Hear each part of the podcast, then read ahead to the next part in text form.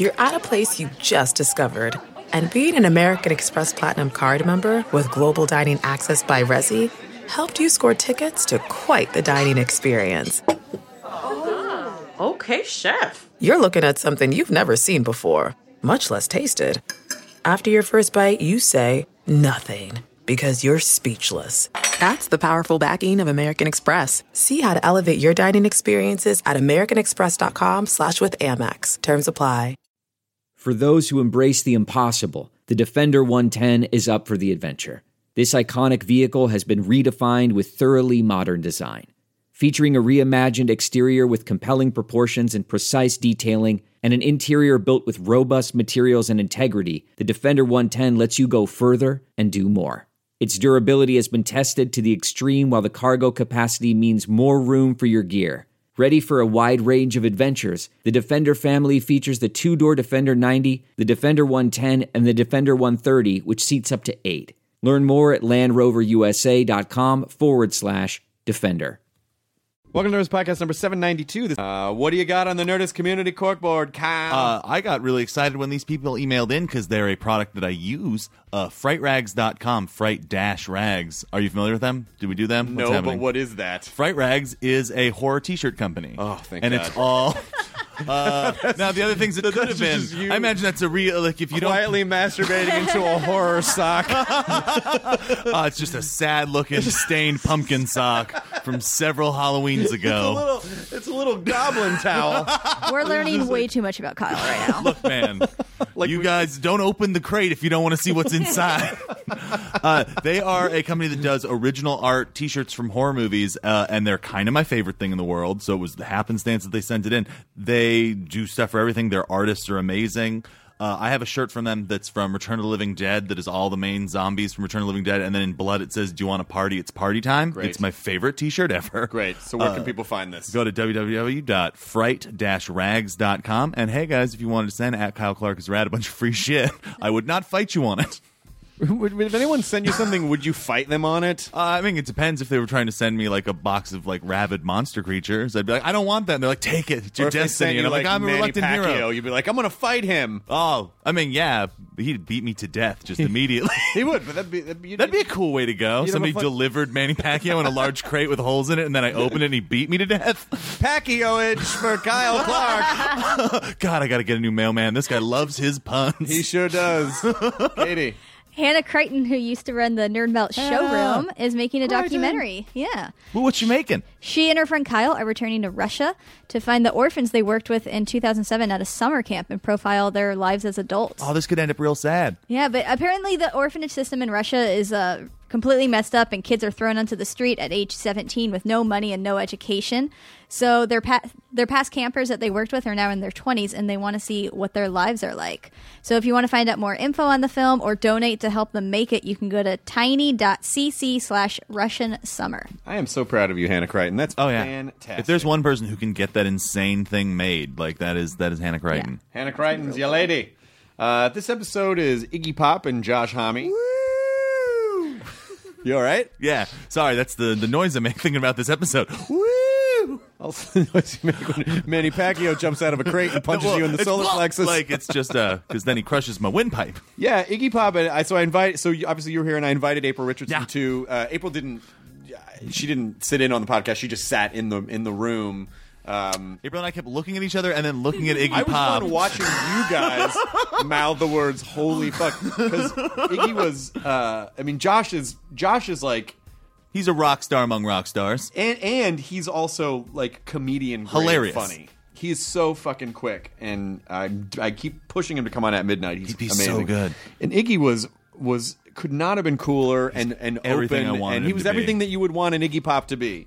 Uh, but just both both great guys. They're promoting their album tour, both titled Post Pop Depression. I've listened to it. It's real good. Postpopdepression.com. I did too. It It's is real good. good. Not what I expected. Not at, all. No, that But- American Valhalla. Like once that started, I'm like, ooh, this is different than I he, thought it was going to be. He addresses that, but uh, really, really, really, really, really fun episode, and uh, and one of those like how. What is my life? Was, How is this uh, my life? The whole drive here, I was like, what is this? what is happening? It's like it was funny watching you the first time you met Rollins Yeah. on the podcast, and I think that was your first like, "What is happening?" Well, that was like three gigs in. I was like, this job's already insane. and then you just kept showing up. Yeah. Like a cat. We left some milk out for that. And now I'm just the cat who lives with you guys just until cat Alf eats me. Scout is Alf. oh that that's Alf over there too. I put the fake mustache on Alf, by the way. Did you notice that? Oh, you did. I appreciate that. Thank you very much. Uh, he was disguised. I didn't recognize him for a second. uh, Katie. Now entering Nerdist.com.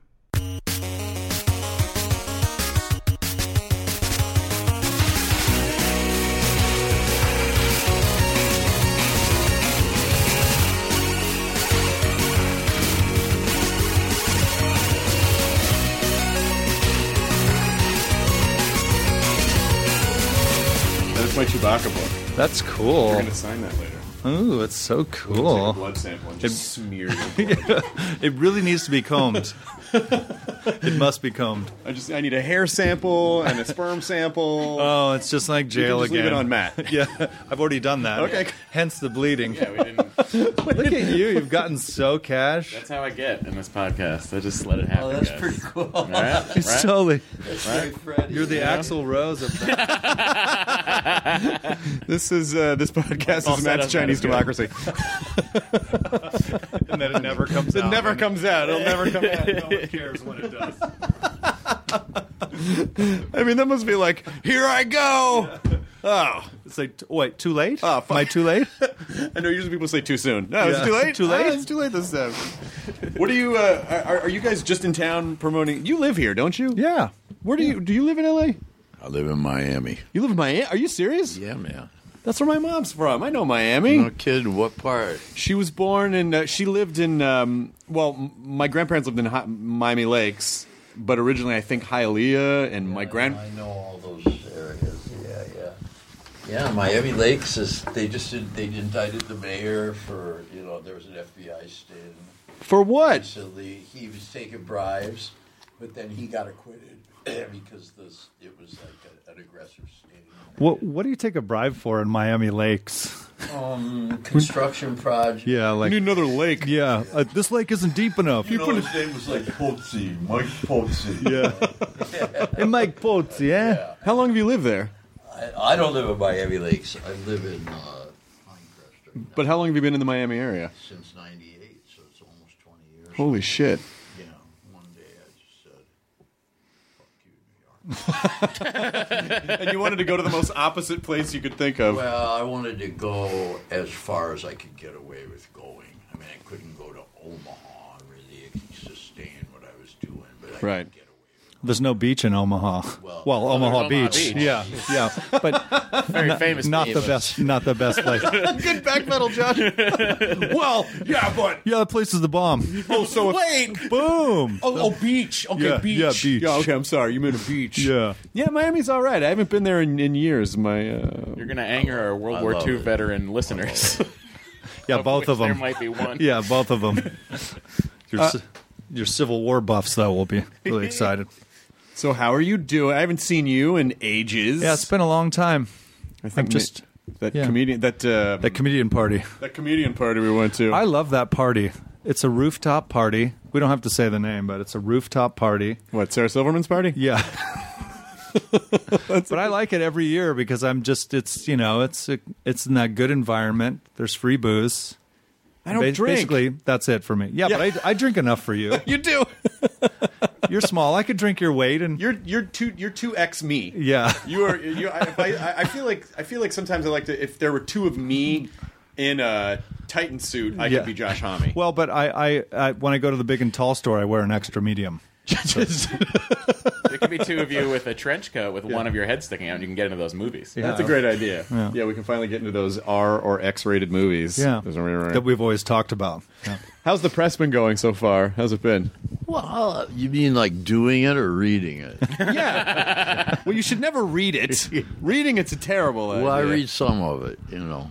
How do you pick and choose what to read? Well, it's just sort of serendipity, whatever. If I have 20 minutes and I read some shit for 20 minutes, Do you are you able? Do you personalize it, or are you able to not care about it? I personalize, dude. I totally personalize it. And like uh, I wish death.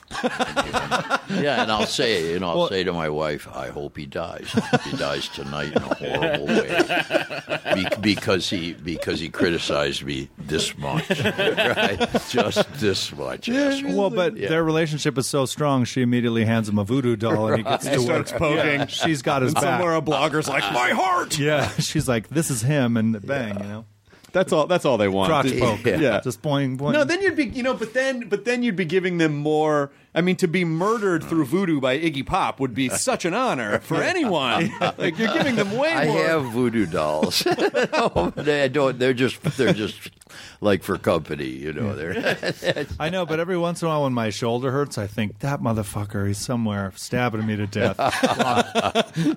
There's a little Josh Homme. There's a little two X Josh Homme Yeah, doll so- there somewhere with a couple of pins. it's a big doll. It's Yeah. a big. Let's face, it, it's a big doll. It's a big doll. It's a big Yeah, doll. He's not. He's not stabbing any vital organs. It's No. just like a shoulder, or a back. Yeah, wishing me roughness. But I think it's it. You know, I think in general when people see celebrities or anyone they look at, they go, "Well, they're not human. They're these two dimensional things." But especially someone like you, I think people go, "How could that bother him? He can't even be human anymore at this point. He's he's ethereal." Well, Like- it just depends. It, it- they need to come up with a new angle to bother me. Like if you just say, you know, you know, dude with a face like a catcher's mitt can't sing, that's not really going to bother me. You know, I'm going to go.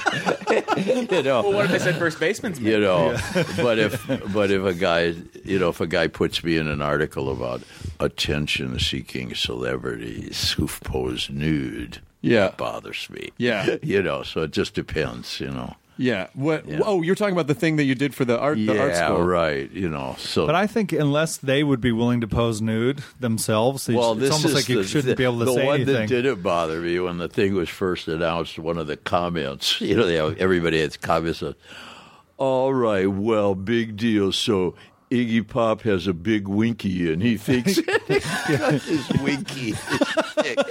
he Well, can it is a- nude. Ooh, I think hearing the words "big winky" together are really funny. Big Winky sounds like a, a bouncer over at you know at Finkelst- Finkelstein's Deli Over or at something. the you know. Chinese Democracy Yeah. Bar. And Grill.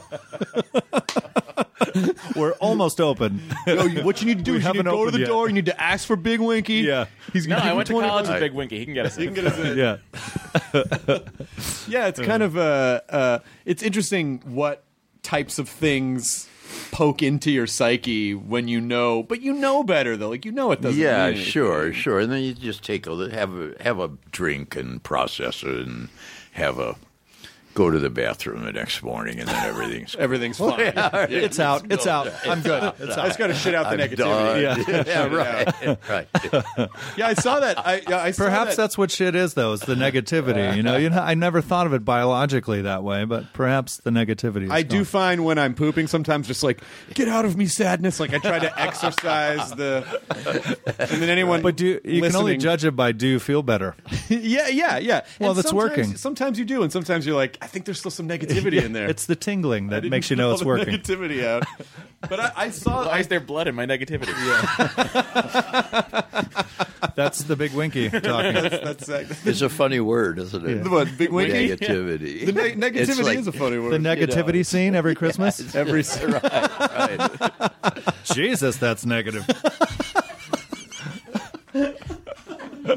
I saw the pictures from the from the life drawing thing. Yeah. And people were they had easels all the way around. Yeah. And it looked like there were two people like everyone else just kind of had a side view, but it looked like there were two people that had the view. Actually, there were, and one of them was a really sweet old little. She's basically your basic little old lady, and it's just sweet as pie. And uh, the uh, the guy uh, Jeremy Deller, who organized it, invited me. Said, "You know, if you want to have a look and things are in progress, go ahead." So I I had a little peek over at hers, and you know she. She drew the flab of my butt like, meeting at the hard of the of the Diaz, right? You know, with these little curlicue lines. You know, it's like a curtain. You know what I mean? Like this curtain hanging down. So, I like that, and that didn't bother me at all. I thought it was really cool. That was like part of the whole thing. Was like I I didn't do I. there's been a decline. You know, I'm 68, and that things have gone downhill from when I was 21. Sure. I thought it was good to document it before I disappear into the, you know, whatever, you know. So uh, yeah, that that was a good one. The little, But you're still in good shape, though. yeah, not bad, not bad. You know. Yeah, take a look at everyone's drawings, but don't get excited when you go back over there. You know, you'll change the art. I can't imagine there are a lot of 68 year old people where you're like, I want to see them take their clothes off. But, you know, like you were in pretty, you're still in pretty fantastic shape. It was a lot of fun in the room. You could have heard a pin drop. Oh, yeah. You know, there were 20, 21 of them and one of me and uh, two supervisors Yeah. and uh, a photographer. you know, Would it feel weird or le- or not weird at all if, like, I assume they were all fans of yours, right? Is that weird? no, no, No. they were they were uh, they were a cross section of life drawing students in the New York area. Some of them, in other words, were enrolled in that class, among others, as part of a curriculum at Pratt Institute, which is an art school. Some of them were attending this particular academy, which specializes in in classical. You know, classical foundations of visual arts, and uh, some of them were practicing artists, and some of them were little old ladies and men who were, well, I think I would try to gonna take a class." Let's take Yeah. a class. Yeah, the, Jeremy went spent about a month in New York to, with different instructors looking for a cross section of the American population. Now that I'm older, I realize I haven't drawn enough balls in my life. But there Well, were but people think- from all backgrounds and all uh, ethnicities. Sure. and, you I, I think that that uh, lends an air of seriousness to it that doesn't require comments. The comments section, Right. It's like there. It's an art class, a nude art. You know, drawing nudes. Absolutely. And so it's kind of like that's pretty much it. To comment on it, it's like sort of Yeah, you're basically Unnecessary? Yeah, I was like, uh, yeah, that's art. That's what's Yeah. been happening for thousands of years. oh yeah, you're posing for your art class. So yeah, like a lot kinda- of people have for thousands of years. The Yeah. human form, still going. always a winner. Yeah, come on. But I think, uh, do, do you still feel like you have the same amount of stamina that you always had? Do you feel the same? I got the the inner stamina. Yeah. is strong. Um, probably when I was very young, I had too much, and I was very nervous all the time when something would come up. I like, "Oh my god! Oh my god! I got to do everything all at once." You know, now I'm more a little more even. But uh, the different, it's like a used car. The different bits. There are all these different bits that require special. You know how your car will break. You're you're by the side of the road in a classic car, and the guy comes. Well, all that was was your cotter pin in the Yeah. Cotter pin. Yeah. Yeah. Cotter pin in the Schmitzel. it's a three dollar part. You know, and, and so then you feel like so my investment was perfectly sensible in this car that doesn't fucking run because all that was wrong with it. It's just a three dollar. Yeah, but there's a cotter pin. new three dollar part like every fucking. Three By the way, I days. saw Big Winky open for the Cotter pins. They're fucking great. Mr. Cotter So good. Welcome back, Cotter pins. So kind of like that, you know what I mean? Like there are all these different bits. and- Yeah. Well, I remember when uh, uh, Rollins was on a few years ago, and he he said he used to he thought he had a lot of energy on stage, and then he did some show, and then you went on. And he was like, "God damn it! How the fuck does he do that?" Well, know. he's always in competition, right? I mean, it's interesting to hear you say when you were young you were you were nervous.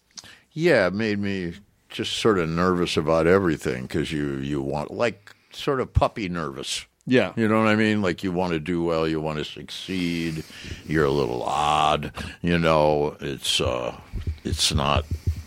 You know, tie a, tie a yellow ribbon around the old oak tree was number one when Raw Power came. So, this is my this is my luck. right? Yeah. This is my life, you know. And I meet these people. I'm I'm interested in people. I I remember I I came that year to L.A. for the first time, and I met these really friendly people. They were called. They were they were friends of the Cockettes. Uh, they were they were you know a little bit swing this way, a little swing that way. They swing around, right? And they uh, there was going to be a record release party, and they said if you give us, they were very colorful people. They said, if you give us three hundred dollars, we'll decorate your party for you. So you'll have a re- you need decorations, right? So I gave them three hundred dollars, and it was on the roof of the Hyatt House. You had to walk upstairs. So I get there. And there were turds and vomit, plastic. Turds Yeah, you need to decorate on the stairs. you know, and Goddard Lieberson came to that party. This is like this is like a guy who looked like uh, Leonard Bernstein, Mm-hmm. right? You know, head of head of uh, he- Barbra Streisand albums, and Yeah. Gershwin, you know. So, you know, I kind of get stuck in stuff sometimes, because, but now I'm more, I'm a little more cautious, you know. Like, I can qualify as an old fart. and are you okay with that? Well, not it, like if I'm if I'm at home, I just I fart very rarely. But if Yeah. I'm out on the road, like I'm farting all the fucking time, and I'm saying, "Fuck, you're doing some fucking press. It's giving me the farts today," and then I have to mix the press with my rehearsal, and I'm farting all through rehearsal, and then toward the end of rehearsal, you push a lot of air as a singer, so I'm pushing and farting and pushing and farting. Well, but right? but as a but And- as a counterpart to that, Yeah. I would say, uh, like uh, that, like when we played the Colbert Show, Yeah. We played the Colbert right, and we're gonna do two songs. And when we played the second song, uh, the song "Breaking Your Heart" is "Breaking Your Heart." Uh, as soon as we launch into it, the audience stands up, right?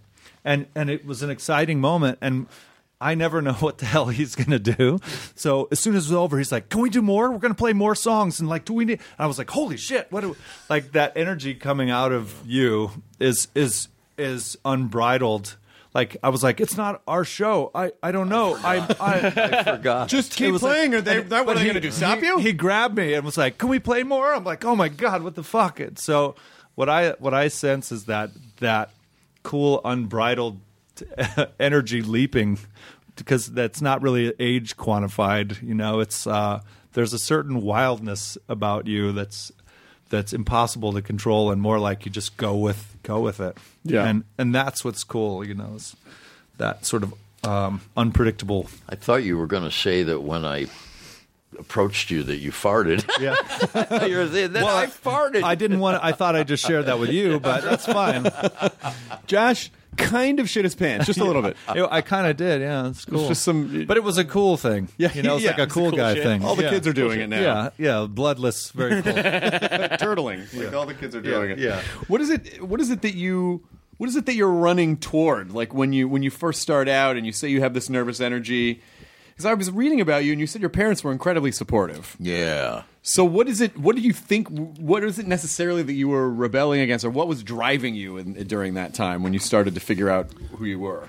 I, I didn't want to lead the unenjoyable life. And I discovered early on that I liked uh, playing music in bands. I really liked it. It was really fun. It was just fun. And it was an interesting puzzle, too, how to get the music to sound better, how to get the music over to, especially over to the people in the room so that something started going on and then it, the big part of the puzzle how to get a job.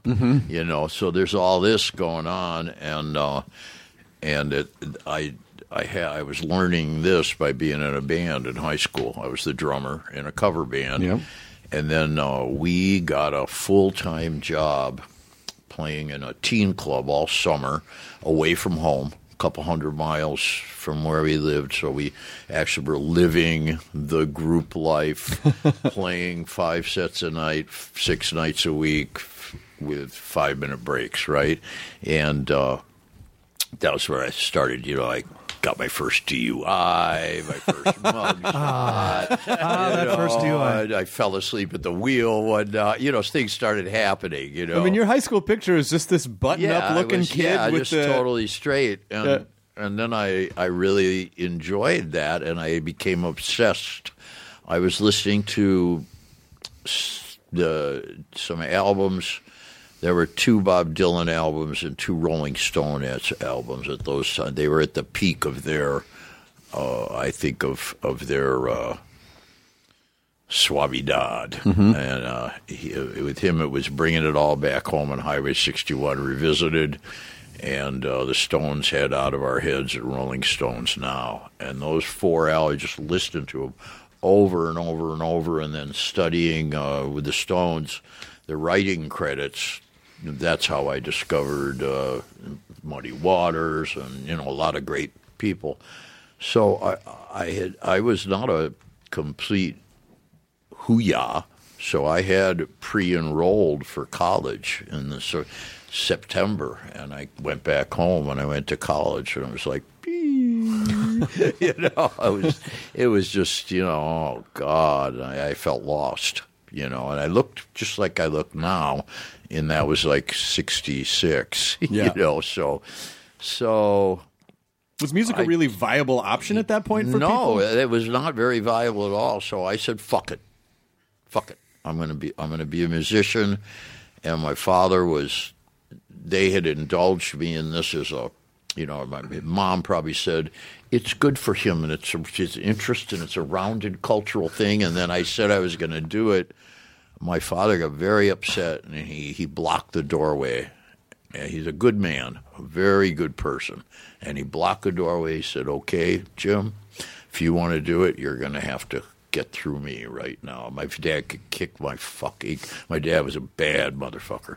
So I was like, Okay, here it comes. I'm going to get the meeting, you know, because I really wanted to do it. You know, I would have to take this meeting. And then, and once he saw, that he just got out of the way, and that was that. But up until that time, I mean, I was. We lived in a very small dwelling. At we, our biggest one finally when I was in high school was 500 square feet, mm-hmm. 50 by 10. And they rented me a spinet piano, which occupied the living room. Uh, and, and before that, and during high school, my set of drums was set up in their master bedroom. They gave up their oh bedroom. They would drive That's me- supportive, I would yeah, say. they would like- drive me to rehearsals. I lived in the boonies, you know. They'd drive me to rehearsals, pick me up. Wonderful people, really, really great people. Did they understand? Like when you started to break out, did they understand it, or were they? They go, "Well, I don't. We don't get it, but we're supportive." They they never they never said anything against it, and uh, there was a lot of. I, I became s- sort of notorious in the area, and that caused some problems. Yeah. Especially, I broke some glass in the same town where my dad taught school. Oh, okay. And maybe somebody got cut a little bit with it, and that maybe caused some problems, you know. Early glass breaking experiments. and he had to come and get me out of jail a couple times. Boy, times have changed. Uh, you broke You know, a little glass. like, you uh, know, you know, yeah. this is uh, you can't. This shit doesn't stand in Ann Arbor, Michigan. Yeah, that's enough. I go, oh, That is enough. uh, they were great people, and uh, and little by little, they you know they realized I was getting somewhere with it, but also that I had serious. He makes quote signs problems.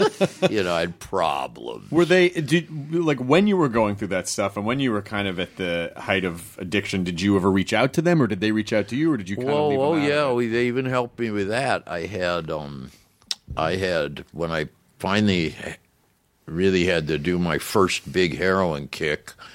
They, uh, they had a friend who they were they were well liked in the area, so there was a local pharmacist who said, "Don't worry, he's not going to have to go to any clinic or anything," and he bought a bottle. I could still remember a bottle about the size of this container, full of a variant of methadone. Mm-hmm. And he said, "You just had to tell your son, you come once a day.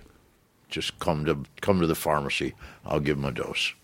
There was no no prescription. Oh wow. Yeah, no clinic, no nothing, and I that helped me a lot. Wean calmed me down, weaned me off. So uh, yeah, they they knew they knew what was going on.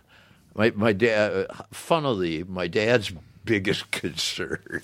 look, he was a guy, you know, he fought in World War II, and he kept seeing how I performed and how I lived, and he was scratching his head and he was thinking, "Is he gay or what?"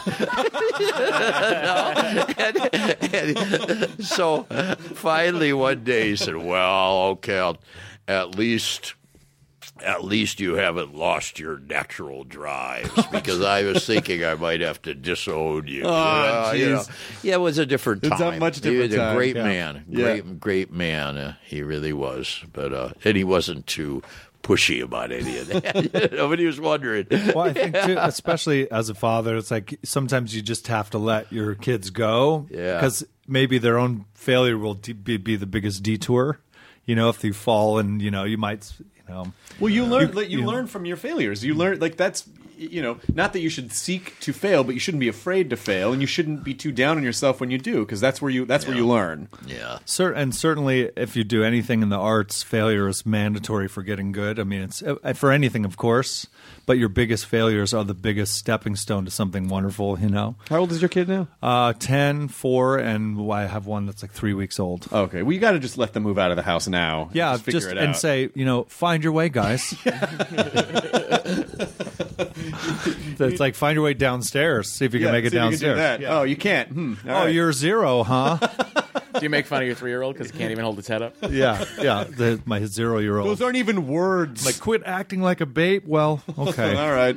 You expect everyone to do everything for Yeah, you. exactly. But it's uh, uh that I mean I, I you know I'm everyone knows because I've said it a million times on the podcast, but I'm a recovering alcoholic. I understand I oh, wow. understand addiction to a degree, Yeah, but yeah. you know dr- I never got into drugs and I never I never tried anything. Is it at that time was were heavy drugs heroin was just so much a part of the culture that it They were. I, I'm convinced, looking back, that there was must have been some some door quietly opened at the highest level to allow organized crime to swamp the country with hard drugs. Mm-hmm. And it's about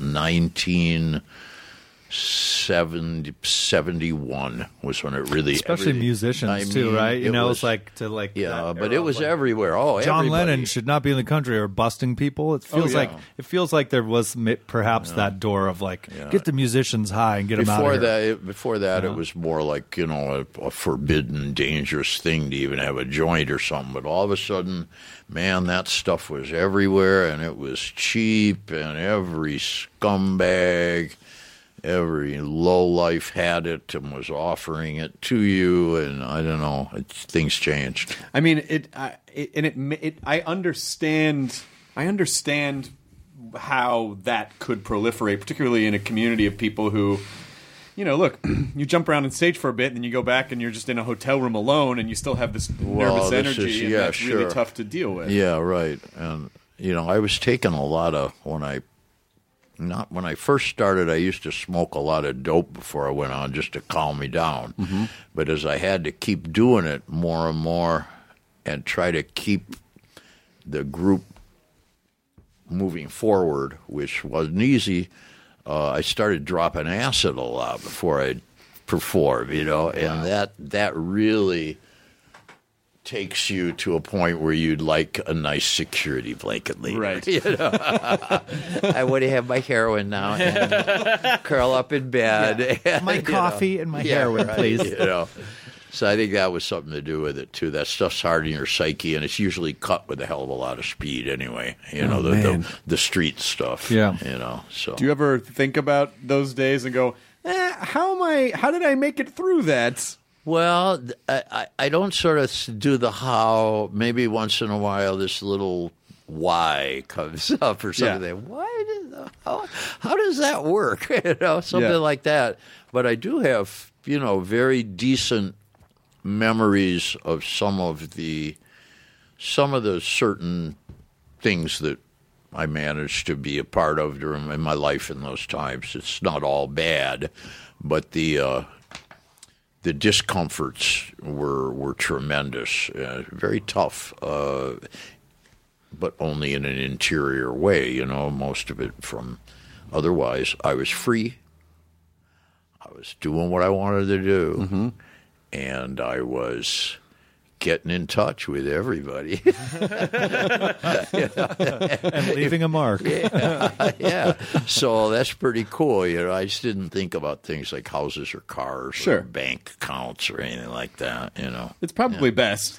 Yeah, it was better. Yeah, you know that stuff's not much fun. well, those things are the anchor of the boat anchor of, of making art. You know what I mean? If you're like, oh, I better get my house payment together. This next song is about my house payment. yeah. Well, One, this two, a- three, four. It's called pro- compounded This is interest. one of the big problems. That's how the song you know. Footloose was created. You know what I mean? It's like that's no good. Kenny Loggins had just yeah, the refinanced. opposite. Yeah, just like do refi. How do I sing about being free while not being free? I mean, is it? Do, is is there? Do you believe in the idea or not believe in the idea of commercial success? And it's like if you if you're coming out of a punk scene, but then you start to get commercial success, and then is that bad or is it good or is it natural or uh, how does that fuck with your head? For me, it's been good. Uh, the way I feel is uh, it's clearly known that uh, I was described for many, many years variously as pariah, homeless, crazy, rolls in glass, vomits, blah, blah, blah, blah, blah, and all this stuff. And so it's great now if I can like have a whole lot of dough and a nice house and like do nice things and uh, have little jammies and stuff. That's all right. that's you know that's how I feel about it. I mean, I think know? that's actually the most punk attitude is like just not giving a, just making yourself happy yeah, and not giving right. a fuck. Yeah, and and I think most people who you know are sort of human, then they're okay with that. Yeah. know, yeah. I don't. I don't care. They don't have to be impressed. Yeah. You know, it's that. It's just that they're okay with that. All the stories. Have Yeah. you ever heard stories about you that hmm.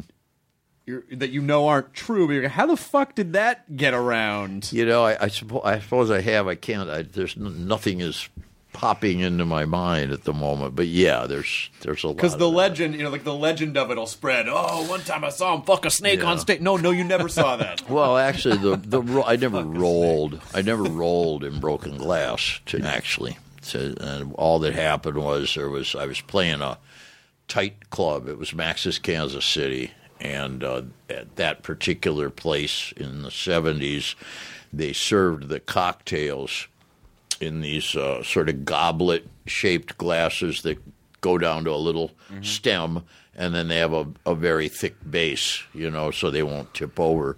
And uh, so it was someone's bright idea that the audience was all seated at little cocktail tables.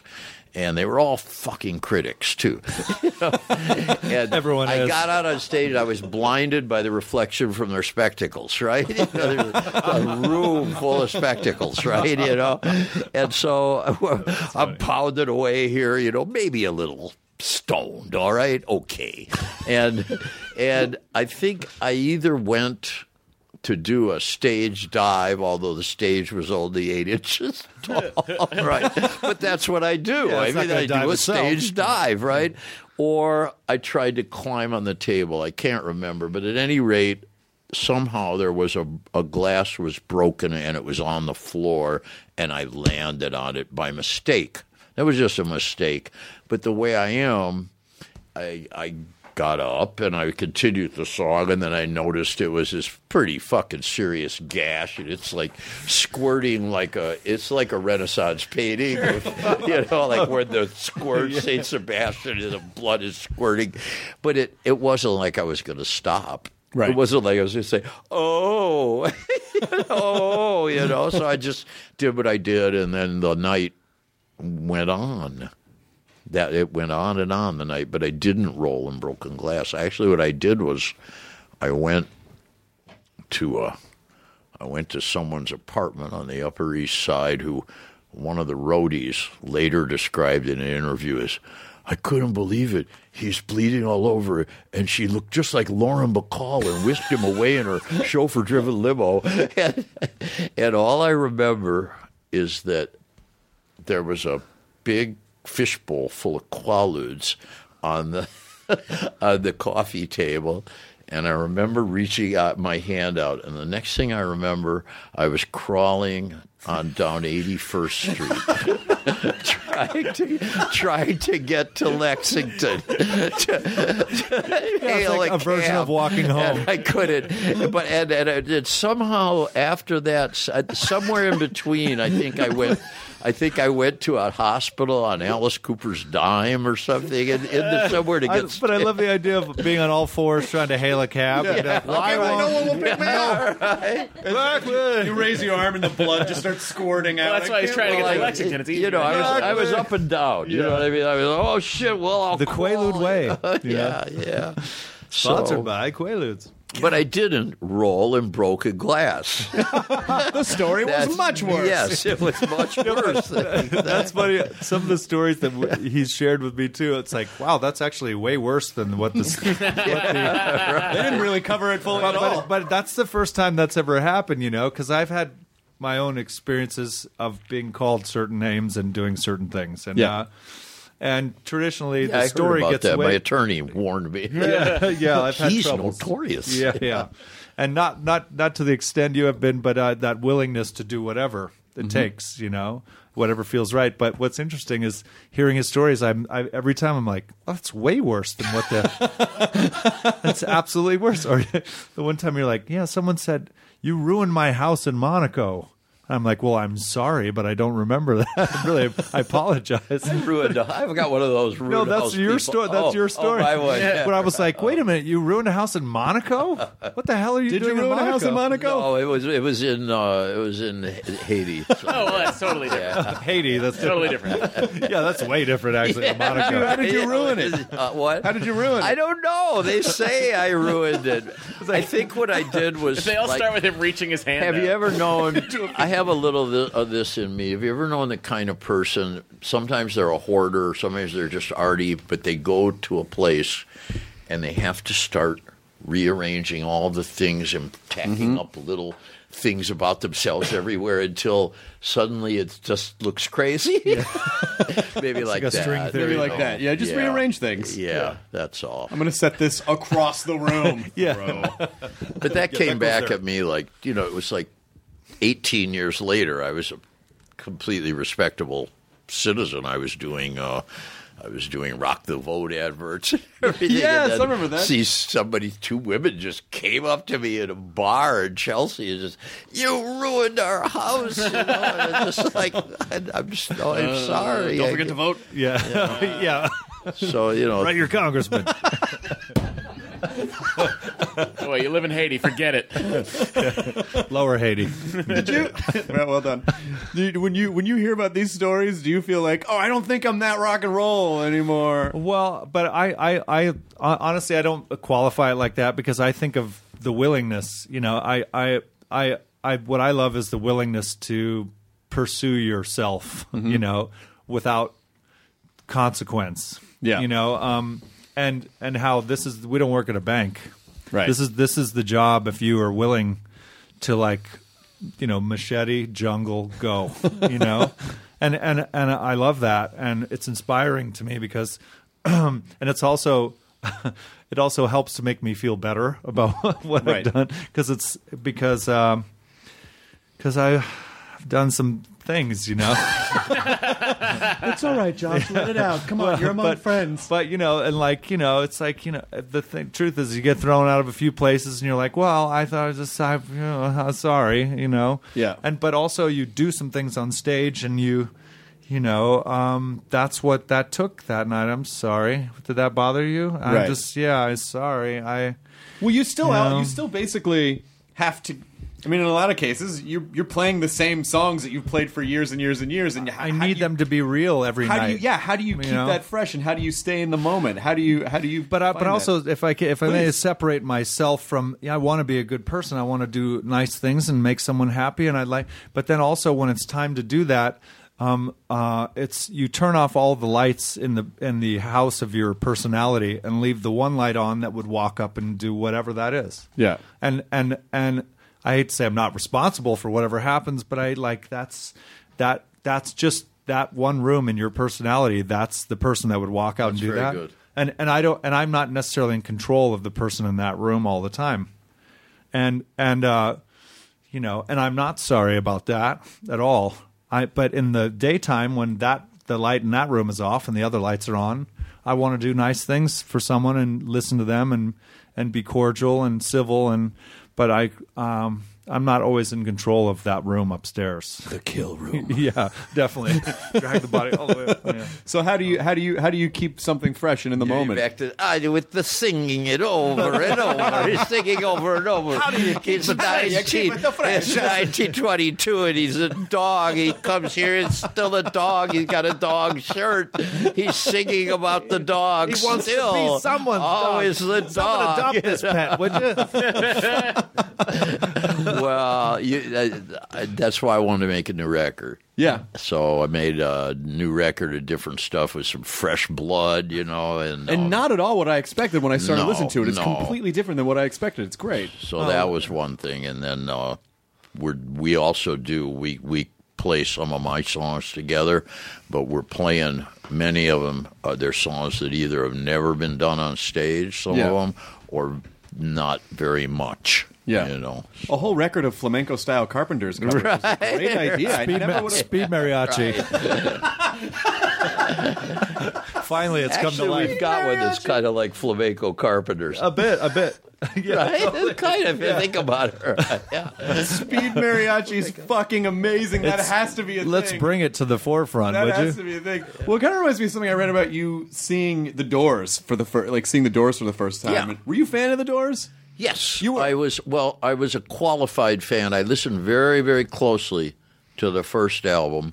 And there were a lot of good things in it, but because I'd already been in bands and made records myself, I could tell how many overdubs had been used and how much it had been worked over in the studio to make it to make it gel. It didn't sound yet like an act. It didn't sound quite actual, but there were things in it. Whoa, you know, uh, the vocal, the warmth of the vocals, and the way the guitarist left space. Robbie Krieger, the way the sense of spaciousness and uh, romanticism in the guitar. It was unique at that Very time. strange band, Yeah. makeup of a band, And, flamenco uh, and I was real interested. The drummer, I'd been a drummer, and Densmore played like a jazz drummer, uh, as did Charlie Watts too. Yeah. Yeah. In other words, when he hit the cymbal, you heard the bing, bing, bing, bing, bing, bing, bing, bing. You hear the beauty of the cymbal, and, Yeah. and when he hit the snare, he hit it properly.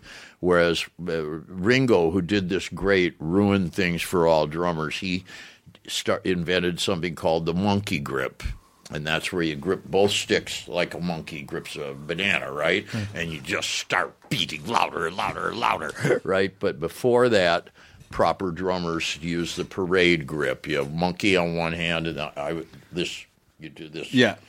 He flicks his wrist. Traditional you know, grip, like yeah. chopstick, Yeah. like like you're Yeah. using a chopstick. Densmore plays that way. And He, he so because of that, he sets up a beat. Your your your toe is tapping. Your butt starts to wiggle a little bit, but he's not loud, so that other musicians can come in and create atmosphere. Mm-hmm. And uh, the, so I was real interested. And How they were also they live? they didn't. Well, they were absolutely abjectly terrible the first time. It was so terrible, I, and I was fascinated with how terrible they were. But then by the time I saw them the second time, they came through Detroit after the second album. They were totally pro. They had it down. They had a big sound. It was great, but wasn't maybe quite as much fun. Right. You know, it was still fun. It was still cool, but it wasn't like. So I was in a it was a little field house, a basketball place where they play college basketball, and they just set up a little stage for them. It was a homecoming dance for uh, it was all the big incredible. guys Of course, it's a and their dates dance. and everything. But the public could come in, and I went. I had a little date, you know, and um, we got near the stage, and the band came out, and they were going to start playing the intro to. It was Soul Kitchen. Doom, Yeah. dum, dum, doodaloo, dum. But you noticed that they had these. I think they'd gotten um, an endorsement from some amp company, and the amp sucked.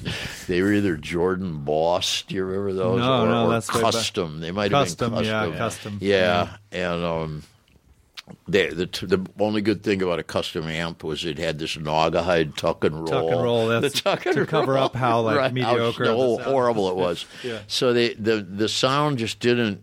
They didn't have a good sound system. They just had little column speakers, They- so it just didn't sound very good. It wasn't that they couldn't play, but it just sounded wimpy. Mm-hmm. And then they they played and played and played, and nothing happened. And then finally, out comes this guy, and he had on like a black leatherette costume, straight Hollywood Boulevard, you know, with the little pointy boots, big ruffled shirt.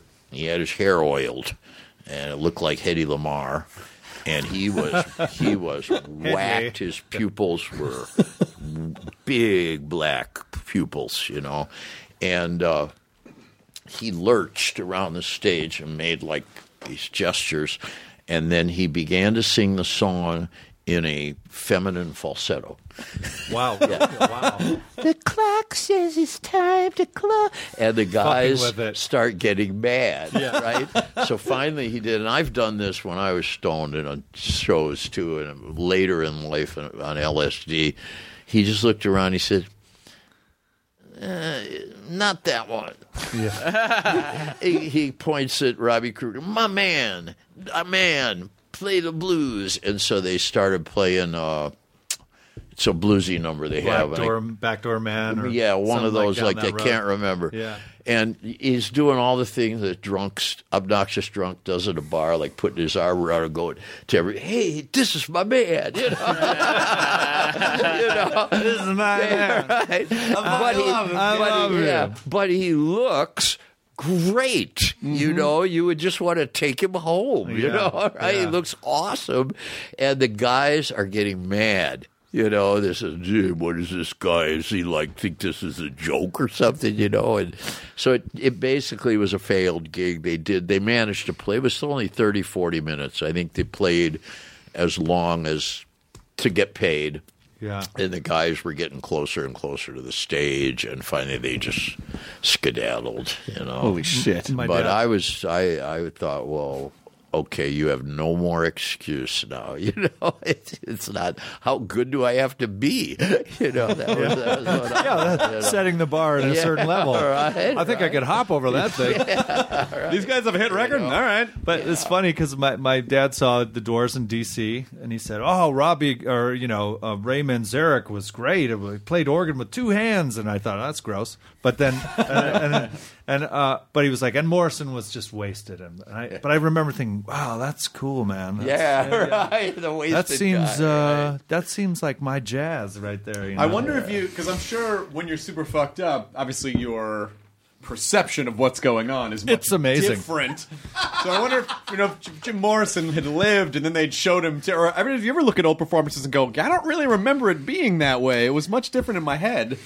Uh, it wasn't that different. I knew I was weird. There's a really good one of me on the internet. It's performing the song "Bang Bang." It's at a German television show called Bananas, and it's in the course early '80s. Bananas, And I, yeah, I got there, and they or Big Banana or so. I think it's Bananas, and and they decided. Bang, the first line in Bang Bang is young girls know what they're after. So they found a bunch of virginal looking young German girls, like sort of like in one of those terrible films they used to make back in the day, but they were all in diaphanous, not diaph, they were all in angelic gowns, and they they arranged them from the tallest to the shortest in a choir Oh, wow. behind me. So the shortest ones were they were just little little girls, little six seven year old girls, up to these big Brunhildes in the in the middle, and I sang the song, and I mean I was pretty bad at that point. I had no front tooth. I thought that was cool. I got news for you. It was. yeah, right. And this ruffle shirt, and I'm making all these jerky movements, like these weird jerky dance movements. And I was trying to be just as, oh, I'll try to be as cool as I could be about this, you know. And I did it, and the girls are they're all kind of looking at me like, mm, mm, mm, you know, you know, and they were, What you thought? yeah. Yeah, we thought this was different. This is bananas. I What was, is this? I was told it would be bananas? This is not. This is not this is opposing not the tradition appealing. of bananas. It's not appealing. Oh no! It's the kind of show. Nine, Josh. Nine. That was the kind of show where they have a guy on the they have a guy with a clipboard on the stage, and when you finish the song, he points at the audience, and then that means they have to clap. very German. Clap now. Yeah, exactly. Clap should now. Yes, It's you- Mr. Iggy you Pop. will cla- that's right. You will clap. You you clap. But tho- but those moments actually become the coolest moments. Like it, there's there. You, know, you watch the Tom Snyder show if you go back on mm-hmm. YouTube, and your moment where you're out of your mind, and then the PIL moment where they're just talking shit to him the entire time, saying it's a fucking company and refusing to look at him and all this stuff. Are the two most watched ones of the Tom, the mm. old Tom Snyder show, and it's kind of like, "You're welcome, Tom," you know, because the moments where you're I willing liked- to I just liked do whatever, Tom. yeah, I liked Tom. Yeah. he was one of those tall guys who doesn't know what to do with it. Yeah, but just keep going. always he was always bending over and try and he was a really nice guy. I really liked But he has to keep going. Yeah, but he had to interview act with you. He's like, serious, oh, you know. Yeah, yeah how do I keep going here? I, uh, yeah. it's cool. What What do you think is the What do you think is the worst decade? Is there was it for 80s. the eighties? Yeah. oh, I suffered through the 80s. And that was in the 80s when I was performing that song with the on bananas. Or I remember once in the, the, lowest point I hit in the 80s was I think did I not have to open for Flock of Seagulls Did you really? at the Peppermint uh, at the Peppermint Lounge? I think so. And I was so upset. I'm opening for Flock of Seagulls. This this I, I've got to do something about this. What will I do? How will I steal the show from Flock Seagulls? So I called up the roadie and I said, I want you to get some four by sixes. I want you to make me a big cross. And then I'll come I want green paint.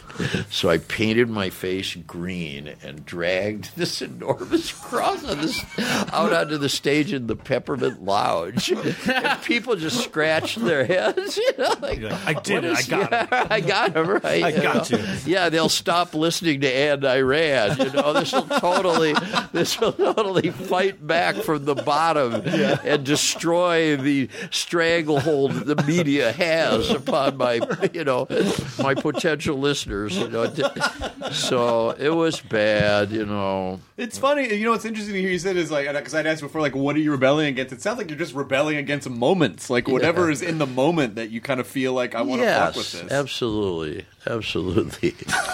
Yeah, well, those moments fade, and there's a new one coming. You know, I think there's a there's a sense to that where it's like, okay, that one's finished, and so this new thing is coming, and plus, like banal and boring comes in waves. You know, it's like you, how do you stop this next wave of total boring trash that's imminent? You know, Well, also, just having survived so many different forms of media consumption throughout the past five decades. That's a good choice of the survived. Yeah. Yeah, I mean, Yeah. just you know, because you, it's funny. You, know, you talk about flock of seagulls, and Yeah. of course, you know now you know I Ran. You might know Space Age Love Song, but it's not. But I don't. I'm sure maybe they still tour to to a degree, but somehow Guam. Guam, yeah. Uh, how- how- you know, That's where you the go. snakes on the plane. how are you? Get these motherfucking snakes on the motherfucking plane, Josh. you know, Uh, but but how, how do you how do you navigate each each iteration of the business and each each you know thing that's popular with what's going on with people? Do you just not even think about any of that stuff? No, I, I do. I, uh, I think it's important to be aware of what other people are doing, no matter what I think of it. So I, yeah, I'm aware of it, and then it, but it usually provokes a, a reaction. Yeah. with me, that's that's how I react to it. I'm not gonna join up. Yeah. you know, but I'm gonna react. You know, but in some cases, you know, I did. Uh, my agent, lovely lady, twisted my arm and uh, got me to do American Idol. And I didn't want to go do American Idol, but then I thought about it, and she said, Iggy. this is big. It'd be good. It would be good for you, really. You know, and I'm thinking it's not going to be good for me. They're going to hate me. You know, and, but uh, finally I said, okay, I'm gonna go do American Idol, be the guest guy, right? Yeah. And um, they gave me a nice young band from LA, back me up, let me choose the song, and I was all revved up to go, you know. So I got out there, and they stage manager pointed, and I started the song, and we broke into it. I was going, I was, and then they cut it because you know sometimes like Ryan Seacrest hadn't done his hair or something, and then he inter- and then he introduced. They introduced me by saying. I don't know if I'm ready for this, but here's, you know, Yeah, because he'd seen a little bit. So I, I was like a fish out of water there, that's for sure. But um, But I, on as, the a- other as hand, someone that loves infiltration, is one of my favorite well, this is corruptive it. hobbies. I infiltrated. I infiltrated American I, Idol. I like to infiltrate and eat from like the good cancer from the inside out, you know, because it's like I destroy you. You're nothing but facade now. You know, it's just it crumbles. I, I don't, I don't mind shit like that because I, I was the subject of a CBS poll the next day of the American people. Do you think Iggy Pop was cool or was did he make a fool of himself?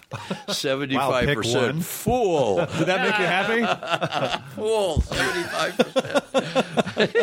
Too cool for fool. Yeah, yeah, yeah. I liked that. Cool or but twenty-five percent—that's a lot of people. Yeah, right? That's a lot of people, right? But You know? I, but, but I think you also have to think about the quality of the people voting in a Well, poll no, like I know too. that. Yeah. I, I'm aware of this, but you want you listen.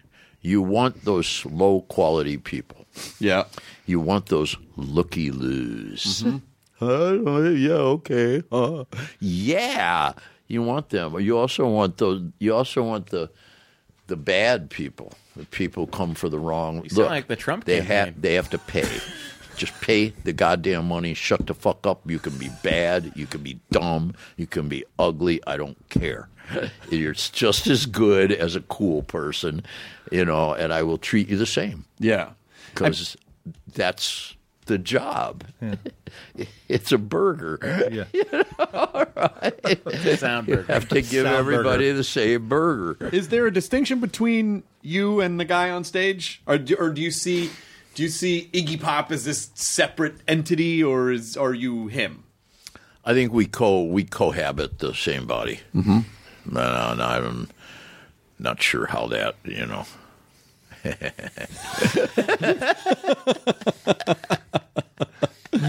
I mean, when you're kind of walking around home, like, what are you thinking about? Oh, often Iggy Pop things, and then what happens when I'm doing that is like, I, what am I doing? Where's my glasses? Yeah. Where's my phone? or my, uh, my my wife will say, I'll ask her a question and say, I just told you that five minutes ago. I'll say, but I wasn't thinking about that. I was thinking about Iggy Pop things. Oh, him again. Uh, hand on the same switch. You know, Yeah, I mean, right, one wants yeah. to throw it on, the other one wants to turn it off. You know? Did you ever think at some point, like, oh, I want to try to be a different, I want to embody a different type of guy. I want to embody a different character. I want to do a different kind of thing. Or did you all just see it as pieces of. Well, I think I do. I do other things, and and um, m- m- it- mostly it's interesting. Uh, there's something about the Iggy Pop thing that is so robust that it causes others to ignore the other things I do. They just say, "Oh, we won't, we won't pay too much attention to that." Okay, he sang a nice ballad in Fran- French. He sang a Sinatra song. Oh, we won't. Let's get back to this Iggy Pop thing. Right. Uh, Here's it's- some glass. Cut yourself. With- Take your shirt off. Yeah. So you know, Would you mind, uh, you know, balladeering with this glass on your chest? Yeah, I don't really. I don't really make up plans or anything, but but uh, I'm just really interested in uh, if I was quick and funny, I'd try what you're what you do. I try a podcast, and I Yep. also yeah, and I also like. Uh, I think you had to do that anyway. yeah, right. I like. I, I, I'm not. I'm not any good at basketball, you know. So that's out. You know, I'm a spaz and I'm short. You know, so, so that's no good. You know, right there. That's You, you recognized your strengths. yeah, You right, right. A short spaz. What could a short spaz do? Could paint was- himself green and drag I, across ma- on I stage. made an album. I made an album in '98 called Avenue B, and it was much different. than the sound that people associated with me and the, marvelous and erudite, witty reviewer for Rolling Stone started out by saying, "Okay, look, I get it. This guy is tired of being a spaz." and he was, he was, but this doesn't make it. We give it two stars, you know, Oh, right? Uh, two The script- stars. sounds like you the know? script of Revenge of the Nerds. You know? He's tired of being spaz. Yeah, he's tired of being a spaz. But that's what's so interesting is that you, it's it's. I feel like there's this double standard, this this weird expectation. Is like as an artist, if you're going to keep putting stuff out, people expect you to push an envelope. They expect you to try different things, but then when Not you- that way, though. Yeah, Not exactly. that no, way. the other way that I don't know, but just not that way. Like, how do you? I, I guess you really don't have any other guide than just whatever you fucking feel like doing. Well, it's got to be a little like I, I wanted to sing some Sinatra songs, and I could just picture it. I said to myself, "Am I going to get support from the industry or the public in America?" Oh, Iggy Pop is going to do the American Songbook. No, you know. so I snuck off to France, and I just did. I did a little record. I got it funded and released through a uh, fashion website. A guy who wanted to get involved in music, and half of it's French, French ballads sung in French, and half of it is uh, old Sinatra bel canto. And I threw Michelle by the Beatles in there because it's French and English, right? I wanted to meld. I, I saw a connection Yeah. between the two feelings, and it's a nice little record. And it's not that. It's not like I'm. Uh, I'm not Caruso. I'm not even Rod Stewart. But it's a nice little record. I learned to sing better by doing that record, and it helped me go in the direction that we got to for this record. But the thing I really liked about it was after it had been out a few years, I did a show, a rock show there, you know, hard hitting balls out show. And a guy came backstage.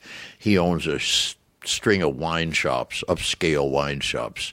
And he said, You know, Iggy Pop, I have your, I order your album, Après, 25 at a time, and I put it on the counter next to the wine, and it always sells out. And then I order 25 more. And that was a great feeling for me. Nice. Yeah, be with the wine and the cheese, and, you know, and the parlez-vous. Did you ever think you would see that day? Well, I, I was, I, I was, I no, but that's a very nice thing, and and you're you you're talking to people, you know, not a lot of, not enough people speak French. They're getting worried about becoming overcome. So it's nice for them if somebody will uh, sing some of their songs in French and give them a chance to say, Well, the- "Your French is terrible," You know, which they but, will. But what I love about the French is they they mandatorily in, in, inject art into their lives and their culture. Yes. It's it it's is part of everything. and it must be this way, um, whether you like it or not. There's a, you know there's this allotment of like you must be cultured and you must receive Yes. this culture or else you know and um, and the world gets better when you do that when you when you have this emphasis on art no matter what medium it is you know there's this great emphasis there and that that I would be into if we took a cue from here and instead of cutting art or out of well, we'll get rid of that we don't need We that. don't need that. yeah that doesn't look yeah sure that building looks cool but whatever let's just you know uh, so I like the emphasis there that they have you know. What are you the mo when you kind of when you think about everything so far? What are you the most proud of? Is there anything that you're kind of the is like? whatever we did together I mean, as a given, by of course, Post-pop depression, far. As po- as post-pop co-written depression- and produced by Yeah. Joshua Homme. That's right. With Dean Fertita and Matt Helders. Next Available March 18th. Loma Vista Records, baby, baby, baby. I mean, I remember being high on acid and surfing down a blowjob fountain, but this record with Josh Homme has to be. clearly that trumps that big time You know, I did. I used to go swimming. You know that big fountain at the corner where Wilshire and S- Santa Monica. yeah. the blowjob I used to go. s- Oh, is that the blow? no I'm just kidding But I, when I was very poor here and I could, I didn't have a pool or access to the beach, I would Hop in the fountain. I'd go over to that neighborhood when nobody's looking in the fountain, and I would swim around around a circle, restroom. Honey, I just saw the funniest thing. I think I saw that's Iggy why- Pop swimming in the fountain. And That's I'm why very heroin didn't proud, very proud. I did you. that really cool on the QT. Nobody ever caught me or anything. You know, it's only about 14 inches deep. You're you know? probably never gonna die. Yeah. There's some shit. In I that think if anything that you've proven, shit in that the one fountain. thing that you've proven is that you cannot be killed. I is what you- You've been inoculated. That's to why I. That's why I'm here to learn. I'm just here to learn. That fountain was a step up for me. It was Beverly Hills. He's going to take his thumbnail and slice and just pour the blood into your mouth. Fountain of Josh, now you will be born to darkness, as I call it. Let's do this. I'd, I'd sort of be like, yeah, let's do this. Yeah, sure. Let's I've do done Come on. everything else. Let's try We might as this. well. Why couldn't this work? We might as well. Do you, do your friends call you Iggy? Like, are you Iggy in your life? Yeah, more and more. It used to be Jim, and then it got to a. There was a tipping point when all of a sudden I'd been Iggy longer than I'd been Jim, and then it all tipped, and then everybody just called me Iggy. And that's it. And you're yeah, fine with yeah, that. Yeah, Um, just before we're wrapping this up, you know, there are two people in here who are hardcore music experts, my friend April and my friend Kyle. Oh, Do shit, either of uh-oh. you have a question that you want to ask since we're all. Yeah, any- yeah, if you I can. love your shirt, by the way, Thank you. so much. Um, I actually am curious because I'm a big New Order fan. How that collaboration came about? You being on their latest album, He- he- you're a big what fan? New Order. Oh, Yeah. yeah, yeah, yeah. Shit. Um, I didn't mean to stump you. yeah, it was pretty much uh, by email.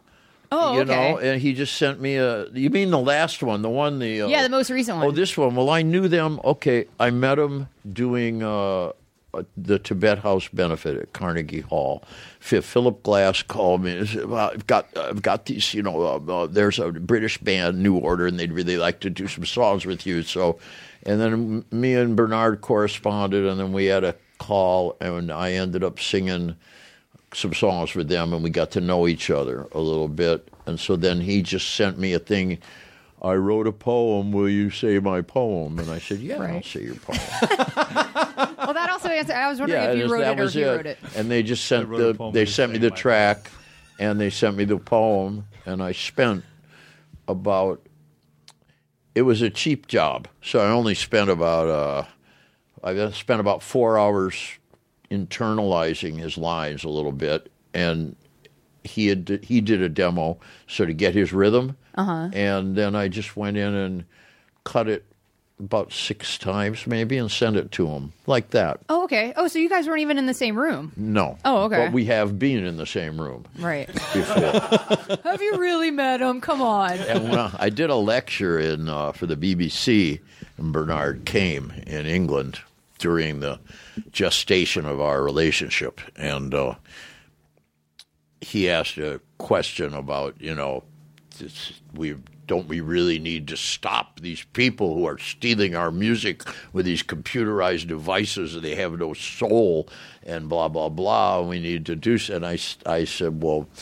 I advised him maybe he could get a job like hosting a TV show. It's really easy. I and vouch that. everybody, I, that just Yes. was perfectly sensible to me. I would love to have a job hosting a TV show, and I was hoping there's a show about wildlife uh, in in England. I was hoping that Bernard and I could co-host someday. Like my idea would be that Bernard could take me to quaint little English places. What's a country file? it's called Country File, Uh-huh. and I could be like the American going, "Wow." Oh my god! Right? What? I would watch that in a second. Do Bernard that. has a- you guys should has also a- make like a buddy cop Bernard movie has a or something very for me to watch. Amazing. he has an even personality and nice vocal delivery. So I thought he could. Well, see, this church, which has been here since the 13th century, is uh, inhabited by bats, and I could go, wow, you know, and be that guy. I greenlight that TV show. But but he, he he didn't pick up on that. I just got the poetry. Come on, Bernard, get fucking on it. One step at a time. The world needs this show to happen. How do you get to the when? How do you get to the because because of your energy on stage? Like wh- when you're not feeling it or you feel like you're up against the wall. How do you force yourself into that place, or do you not try? it, it's um, terror. The fire, the fire. There's a lot of people in the room. Yeah. Yeah. I mean, there are people there. Hey, you know what the fuck? There are people there. So you do. It is. I I prepare for a long time on a show day. It takes me quite a while to get it up. You know,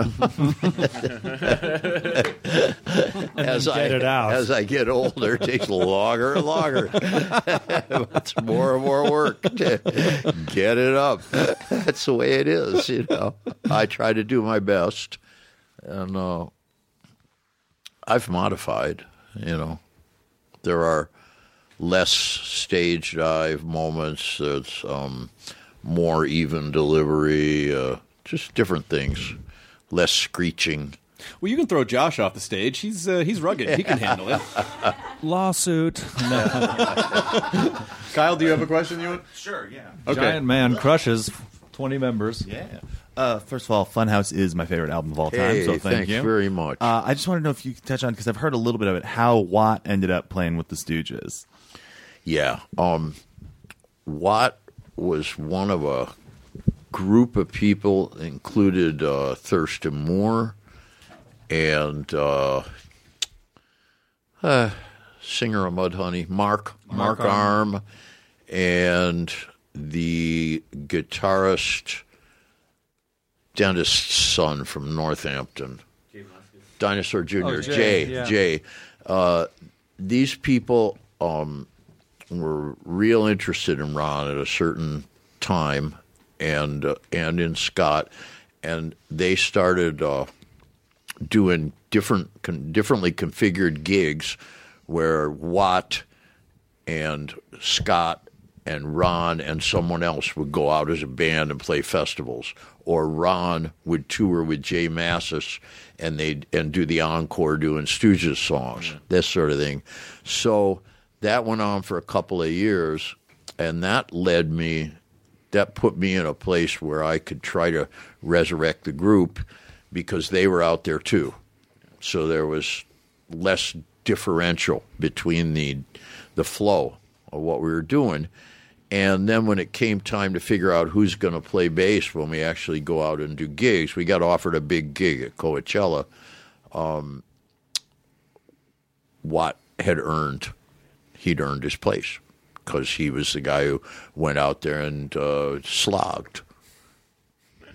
Yeah, he's a good guy, too. Yeah, so that that's how you know. Besides uh, playing speed mariachi under the band name Cotterpins, what? what? Cotter pins. Mr. Cotter pins. I don't know where that, but it's just one of those things always made an impression, and I hate it. You know, I don't want to. I don't want to spend my life dealing with a fucking cotter pin, right? I want to do something else. You know, like Mr. Cotter pins. Mr. Cocktail pins. Hey, Mr. Cocktail pins. So what? What? What else? You know, do you have a slew of things that you still haven't done yet that you want to do, or is it do you take it moment to moment? What do you want to? What do you want to? the things I want to do, I'm probably never going to get to do. You know, like I would like to run away to Paraguay and create a, a kind of a small cult or something. it's not too late. yeah, I think I can still, you know. Yes, sir. A small cult. yeah, things like that, you know, or maybe like just live out my days in a little apartment near the Vatican, sipping coffee and visiting the Sistine that- go Chapel. use that one ATM that's in and, Latin. and Yeah. graffitiing Bernini's. You know, Bernini has all these big these big columns there in the in Bernini's uh, piazza in front of the Vatican, and there's really scribbled graffiti all over them. I'd like to graffiti on those and just be like that, you know. But I don't think I'm going to do that either. Um, there are things I, I'm not sure what. I have no. I, I, um, I don't have any plans really. What do you think is the best thing a person, as we're kind of winding this down, what do you think is the best thing a person can do, an artist, a performer, to try to discover who they are, like to bring out who they are, figure out what their voice is, their point of view? Um, you, you think you have to recognize the big three, which is yourself, the people you want to connect to, and then the society that is around surrounds you both. Mm-hmm. You have to recognize and balance your. You have to communicate with those three. You have to and also to deal with those three. Do you, do you Try feel to like balance it. It's re- respecting the society or trying to shake the society. No, just be aware of it and decide. I see you there. okay, I think today I could get away with a little disrespect. you know, but maybe, but Gauging, but you not know? at at dinner. Be nice. You know, is, is, is the state I'm in now a little bit. You know, you know. So be- no, be aware of it and then work out your strategies. Mm-hmm. But yeah, I think you have to be aware. You know, it's not like oh, we could just live. There shouldn't be any money. So I'll find a way to just live completely without. No. No, Right. There, there's this stuff. There are these ways that things go, and there are p- things that people are going to say about you and all that. But that shouldn't be the whole game either, mm-hmm. or you end up as one of these suicidal billionaires. right. Actually, you don't hear about suicidal billionaires. It's There's the like millionaires. of you know, people, but some a lot of people make a lot of money and then they blow it. You know, because they don't listen to themselves anymore. And then also, you've got to get something from the people you actually want to connect with. Yeah. and and that eh, if depending on what sort of person you are. Now, if you're that mean guy who charges seven hundred fifty dollars now for that life, Martin Shkreli? yeah, if you're him, you want to connect with some suckers, right? You know, but if you're somebody else, you just want somebody to give you a hug. Yeah. Yeah. Well, I think depends. it's also the, Yeah. the idea of the when you I think seeking too many external things to fix you. I think that's where people are like, oh, I made a million dollars. Now what? You know? Oh Just wow, I don't. Why didn't that work? why? I I, know. why? I thought this was No. supposed to make me. Now I feel worse. 'cause Yeah, that why didn't- are we? That didn't Yeah. work. Do you do you remember? Was there a one moment on stage where you said, "Aha, this is Iggy," or was it a slow transition? Did you did you discover it over time, or did what, did something click at one point? The second gig we I ever did, being a, as a vo- it was the first the first time I did lead vocals. I thought, hmm, yeah, yeah, huh, okay.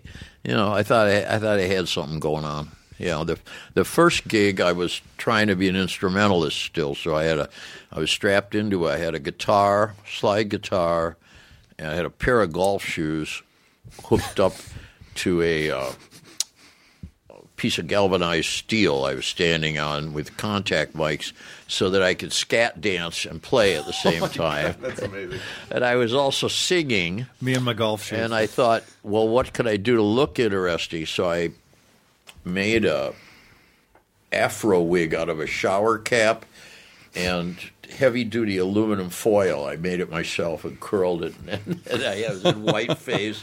And I wore a maternity dress, so that was an interesting performance. But then by the next one, that was just too much to deal with. So the second time, I just went out barefoot, pair of jeans, no shirt, white face. Mm-hmm. And that was the look. And then the approach was to dance and scream and scuffle while the guys in the group playing the instruments played these kind of droning riffs. Yeah. And then the third gig, I uh, ditched the. I, you know, I didn't realize that I shaved off my eyebrows for the white face. You need eyebrows, There's a reason we have. you know. Otherwise, you just you just look too surprised about everything. Uh, you know, I oh, these, uh, yeah. these horrible styes in my eye because the sweat. You know, Oh, right- yeah. yeah, yeah, it just went right down. You know, It's a thing you learn. yes, It's right. thing you One learn. learns when one shaves a brow. Yeah, exactly. Outside of Josh Homme, who's your second favorite collaboration? Josh Homme. You can't be one and two. I'm one, two, and seven, You can't- that's the way I am everywhere I go. I'll allow it. I, I can't rate them. Uh, there's a lot of good people. Yeah. you know, David Bowie, Steve Jones was Steve Jones. Steve Jones is, a, Jonesy. is a gas. His Instagram is amazing, by It the is- way. it's a- Ron incredible. Asheton, you know, so That's great. a lot of people. Well, it is. Uh, it's been really great to have you here, and I really appreciate you coming in and fucking around. And Josh Homme, one of these days, I'm going to convince you to come on at midnight. I, I, and you're gonna bring fucking Dave Grohl on, and you guys are gonna be funny. head to head. Yeah, you're gonna take him down. Of course I will. Oh, the challenge has been laid, Grohl. The challenge has been laid. Step it up. yeah, that's what I'm saying. All right. Well, it's good to see you. Good to Post see pop you. depression, March 18th. Is that was, was that the date? Yeah. March 18th. Post pop depression. Takes a Uh, lot, it's man. good to see you. All right, Really, Chris. thanks, man. And Come I hope back the bleeding. anytime. I hope the bleeding stops for you. Ciao, Josh. Uh, oh yeah, you left a sample right on his chest. Yeah, Okay. there you go. Signed and delivered. Fantastic. Keep that in there. Never wash that. Enjoy your burrito, everyone. All right. Now leaving Nerdist.com. Enjoy your burrito. This episode is brought to you by the effortlessly scrumptious bite of Skinny Pop Popcorn. Imagine this perfectly popped, endlessly delicious kernels, a symphony of just three simple ingredients popcorn, sunflower oil, and a sprinkle of salt. No compromise, just pure snacking freedom. And hey, if you're up for a twist, dive into flavors like zesty white cheddar to sweet and salty kettle. Every bite's a delight, light and oh so tasty. Shop Skinny Pop now.